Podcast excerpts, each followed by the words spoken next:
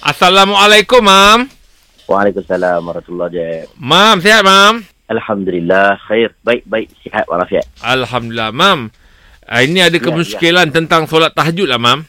Ha, ya, Ah, ya. Dia kata pensyarah dia selalu berpesan untuk menunaikan solat tahajud sebelum tidur.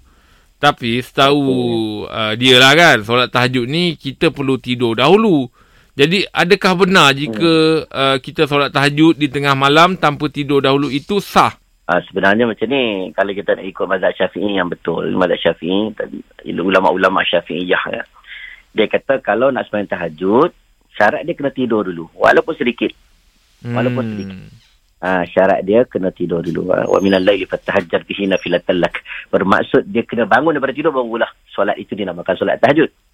Kalaulah dia tidak tidak tidur dulu, dia nak solat lepas daripada sembahyang isyak tu kan, dia nak sembahyang-sembahyang sunat-sunat lain kan. Hmm. Belum daripada tidur macam pesyarah dia sebut. Maka Hmm. itu dinamakan qiyamulail biasa.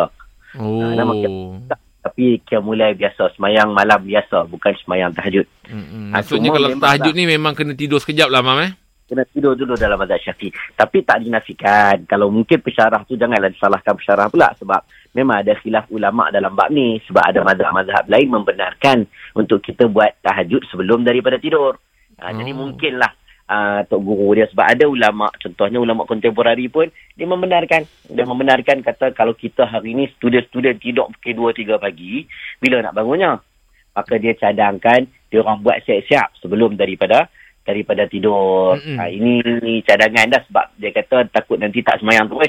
Baik buat sikit daripada tak semayang terus. Tak apalah ikut mazhab lain lah. Janji dia buat daripada tak buat. Itu satu pandangan lah. Jadi pesyarah dia cakap tu ada ada logiknya juga. Hmm.